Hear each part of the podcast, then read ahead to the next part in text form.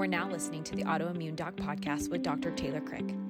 Dr. Taylor is an expert in helping those suffering with autoimmune disease, and he himself has autoimmune disease. Autoimmunity is rampant today. The purpose of this podcast is to educate about the underlying causes and natural solutions to halt autoimmune disease progression.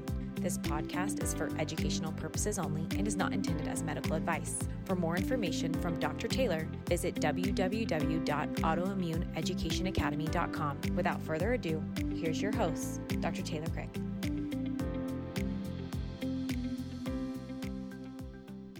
Welcome to the Autoimmune Doc podcast. I'm your host, Dr. Taylor Krick.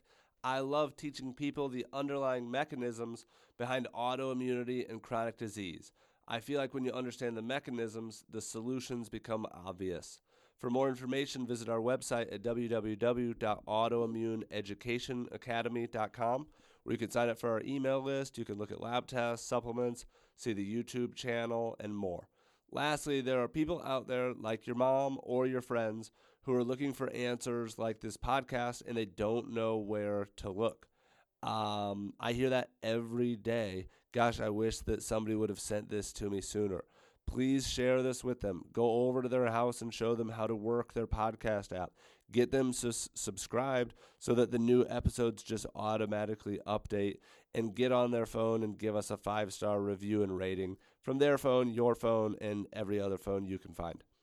Uh, today's episode is about autoimmune basics. This is episode number two, the big whopping number two. But we're just going over some really basics of autoimmune disease. The purpose of this is that, you know, of course, to educate people, but I, you know, a year from now, people are going to find our podcast who have autoimmune disease and they know the basics. They they know, you know, what autoimmune disease is because they have it and they're searching for it.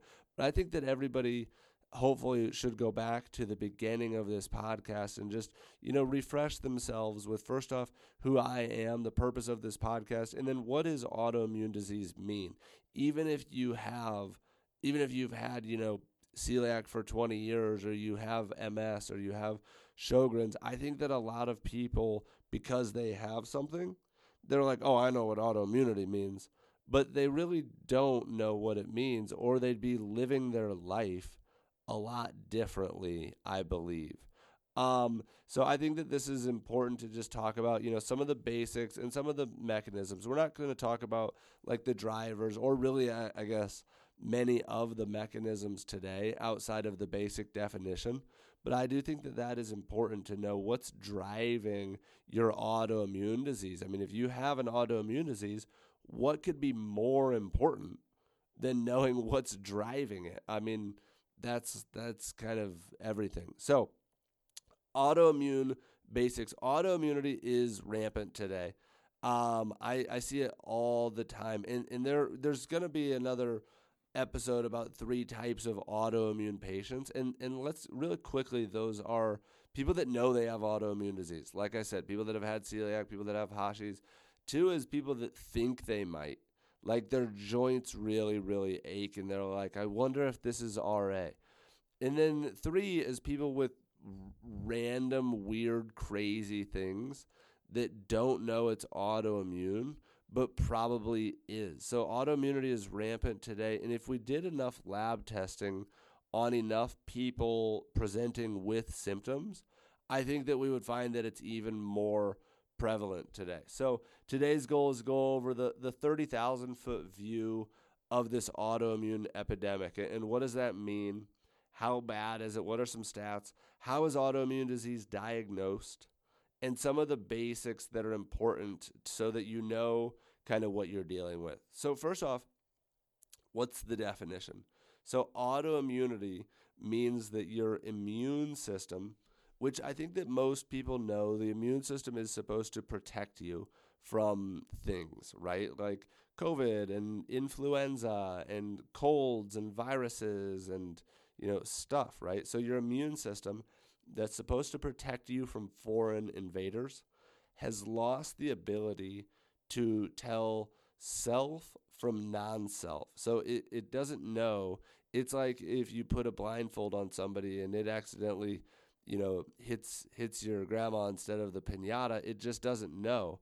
Um, and so the immune system thinks that it's attacking you know non-self. It thinks that it's attacking foreign invaders. It might think it's attacking you know a, a, a, virus or a bacteria but it's being activated it's being stimulated and given the attack signal. It's just given that towards your own body on accident. And so that it attacks your tissue or your own body and it causes damage so this is a case of mistaken identity the immune system has mistaken identity and thinks that it's supposed to attack your joints, your brain, your thyroid, and that's autoimmunity. So instead of attacking bad guys, it attacks tissues. And if it attacks the joints, it's rheumatoid arthritis. If it attacks the thyroid, it's Hashimoto's or Graves. If it attacks the brain, it's MS or Alzheimer's or Parkinson's or any other you know neurodegenerative disease the more they discover the more they're uncovering that there are there's absolutely an autoimmune component to most inflammatory diseases so inflammatory diseases inflammation is at the root of many of our our biggest problems our most chronic conditions our diabetes our heart disease our cancer and autoimmune diseases certainly so that is how tissues get attacked as they become inflamed. So if we're attacking the thyroid, we get thyroid inflammation. And if we leave that inflammation long enough, then we get thyroid damage. Or if we're attacking the brain, you know, the first thing that might happen is maybe a symptom, like maybe some dizziness or some headaches. But if we attack that long enough, it's going to lead to damage and diagnosable disease like multiple sclerosis. So the immune system is attacking certain tissues, and the attack is inflammation. I hope that makes sense because that is autoimmunity. Now, inflammation, you know, the, the, the, the root word is flame. So inflammation is like fire. Okay. And, and so fire can be small or big, right? It can be a candle, it could be a campfire, or it could be a forest fire. Fire can be controlled, like in a fireplace, or fire can be out of control. And inflammation is the same.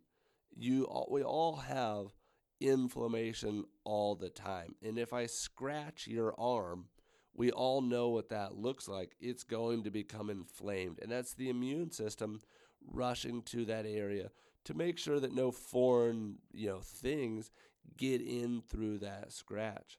But when inflammation runs out of control, like a fire, that's when it's going to do irreversible damage.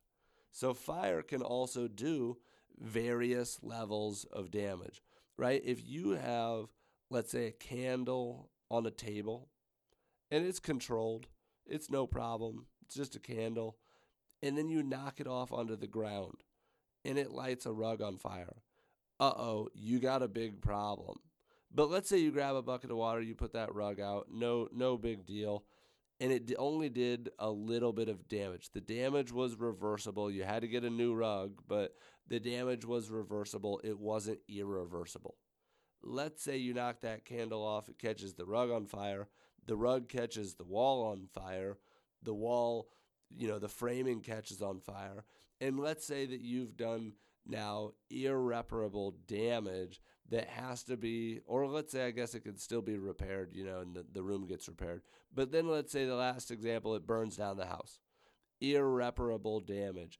That is exactly what can happen with inflammation is you could have a little bit of damage, uh, a little bit, you know, that's noticeable, a little bit of symptoms, a little bit of permanent, you know, disability in a certain tissue or a little bit of loss of function. But if it doesn't, if it can be controlled, then it's not going to burn your entire house down. And I use that metaphor a lot. I'm sure I will in this podcast of the house on fire with with regards to autoimmunity because we talk about you know, like your foods, for example, the food that you can eat let's say that you pull up to your house and it's on fire and you're like, uh oh. Um, and there's a bucket sitting there and you don't know what's in the bucket and you throw it on the fire. Well, if it's water, great. If it's gasoline, not so great. And so that's what your foods can do. That's what your lifestyle choices can do. They're either going to pour fuel on the fire or they're going to pour water on the fire. So we use that metaphor a lot. Then we also use the metaphor of what started the fire. When you pull up to your house and it's on fire, you're not too concerned about that, right? You're just thinking, I got to put this fire out so that it doesn't do irreparable damage. When people come into my office, that's oftentimes what we got to do. It's like, hey, who cares what started the fire? You got a fire. Let's put this thing out. And then we go and we look a little deeper and we might say, okay, what started this? What are the drivers behind this? Are there food sensitivities? Is there are there mold toxicity? Are there heavy metal toxins? Is there you know so on and so forth? Are there infections or you know what what else is there um, that started this fire? So one of the things I want to do, I'm switching to it, is look at some of these quotes and just share some of these fr- with you guys with regards to autoimmune disease. So these are from the American Autoimmune Related Diseases Association. And I'm just going to read these. These are online on their website. I'll put these in the show notes. Um, but this just gives an overview of some of the autoimmune basics. So, autoimmune disease faces critical obstacles in diagnosis. Symptoms cross many specialties and can affect all body organs. This is true. The immune system can be attacking any organ. That's why there are so many autoimmune diseases and why they continue to discover and uncover more. Uh, you know, I've heard it said that there were over 80 known autoimmune diseases. Then I heard that it was over 100 known autoimmune diseases.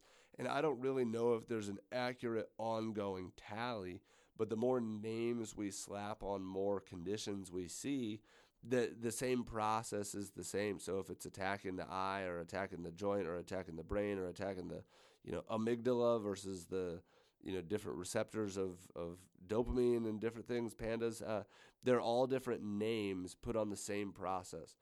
Um, it says autoimmune disease. So once again, this is under the subtitle faces critical obstacles in diagnosis. It says medical education provides minimal learning about autoimmune disease which is very true. Specialists are generally unaware of interrelationships among the different autoimmune diseases or advances in treatment outside of their own specialty area, which is also very, very true. And many autoimmune patients, they might have hypothyroidism and see an endocrinologist. They might also have, you know, constipation and maybe need to see a gastroenterologist. They might also have you know, uh, who knows what else, but just neurologists. There's different subspecialists that don't communicate with each other. And when you have autoimmune disease, first off, one of the problems with autoimmunity is once the body has lost the ability to tell self from non self, it can do that with other tissues. So just because it's starting off attacking the thyroid, it's going to attack other tissues if you continue driving that process. So then it will begin attacking other places. And so a lot of the uh, autoimmune patients, their their symptoms are, are multi-system and multi-organ. Um, going back to this, it says initial symptoms are often intermittent and unspecific until the disease becomes acute. Sometimes it's hit or miss um, for a really long time. There's you know days and weeks of flares and remissions, and it, there's no way of putting a finger on what's causing autoimmune disease. And then it says research is generally disease specific and limited in scope. Um, and then it says autoimmune disease is a major health problem. A close genetic relationship exists among autoimmune disease, explaining clustering in individuals and families, as well as a common pathway of disease. Um, understanding how to modulate immune system activity will benefit transplant recipients, cancer patients, AIDS patients, and infectious disease patients. So, and that's really interesting. Now, here's another one that I'm going to read that just says there are more than 80 known autoimmune diseases, which, like I said, I think there's more. There's up to 50 million Americans that suffer from autoimmune disease. And once again, I've heard many variable numbers for that. So that is one out of every four adults. Um, and, and that's, I think, an appropriate number. Um, I've heard numbers that are much less. I, have probably heard numbers that are much more. And once again, you, there's a total difference between diagnosed autoimmune disease. That's going to be a smaller number. But people that actually have autoimmunity, the process, that that's going to be a much, much, much higher number. Uh, 75% of those are women. So I and I've heard you know various numbers with that too. I've heard women outnumber men eight to one. Maybe that's with with certain diseases. I don't know. Um, and then this goes into this is from by the way from a rheumatoid arthritis group and it's just an infographic. I was just looking for autoimmune stats. And it said a normal immune system attacks foreign agents to protect your body against disease. But with autoimmune disease, your immune system mistakes healthy tissues for foreign ones and attacks them instead. Sounds like exactly like what I said. Um, it says the cause of this is unknown, but it's believed that autoimmunity can be triggered by bacteria, viruses, drugs, toxins. Then it goes into one of the most common autoimmune diseases. So, lupus, multiple sclerosis, rheumatoid arthritis, celiac disease, psoriasis, Hashimoto's, Sjogren's, type 1 diabetes. Um, there's so many others, you know, uh, primary biliary cirrhosis, Addison's, um, you know, e- there's even a lot of like association with autoimmunity and, and COVID and, and different post COVID long haulers and, you know, different things there. So then how are you diagnosed? So this is kind of interesting because not all of them are the same. Um, and some of them are easy to be diagnosed with. That's like Hashimoto's. It is the most prevalent autoimmune disease. It's one that I have. It's easy to diagnose. I mean, I didn't even went to the doctor. I just ran labs and it's just a diagnostic marker that once you're above a certain amount, you have Hashimoto's. So sometimes people will come into my office with rheumatoid arthritis and they'll leave with Hashimoto's because you know they, they know that their joints hurt but will find that they've got other autoimmunities going on. But so so so like with Hashi's again, the way you're diagnosed is through antibodies, through an antibody test, meaning uh, antibodies against two things called thyroid peroxidase and thyroglobulin, which are are proteins, enzymes um, in in the thyroid that do certain things with thyroid hormone physiology. And so once your antibodies go above a certain amount, it's diagnostic for Hashimoto's. Now that's not always Hashimoto's hypothyroidism. That's different than Hashimoto's thyroiditis, which might be not yet hypothyroidism. So just some semantics, but it's just antibodies.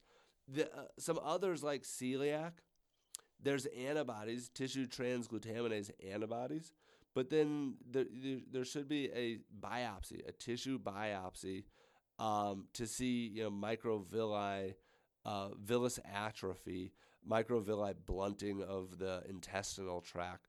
Um, so that's a little more invasive. It's a little harder to be diagnosed with. So, like gluten sensitivity, for example, you, there's a lot of people that have gluten sensitivity. Celiac is very rare. It's in the single digit percents. I think it's 1 to 2% of the population. But part of that is because there's there's it's an invasive test and so things have to progress to a certain point to even take you into the doctor to ask the right questions to get that test. But I do think that there's a lot of people silently suffering with, with celiac disease or non celiac gluten sensitivity is very, very common. Then something like MS or RA that, that requires uh, imaging. So, like on MS, they don't care about the antibodies at all. Um, they care about the imaging. They care about the MRI. Do you have lesions? Do you have lesions in your brain? And I've heard it said that you need to lose 30% of brain tissue before it's detectable on MRI. And and I don't know, I don't have a citation for that, but the process can be going on for some time before that's detectable and diagnosable as MS on MRI, on spinal cord lesions or on, you know, white matter lesions or, or so on and so forth.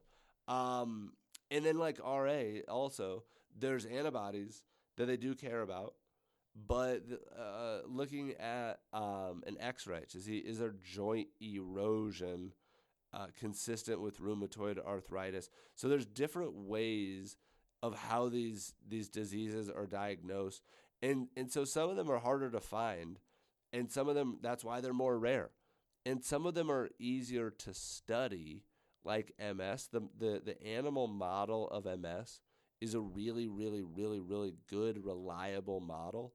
So there's a ton of MS research.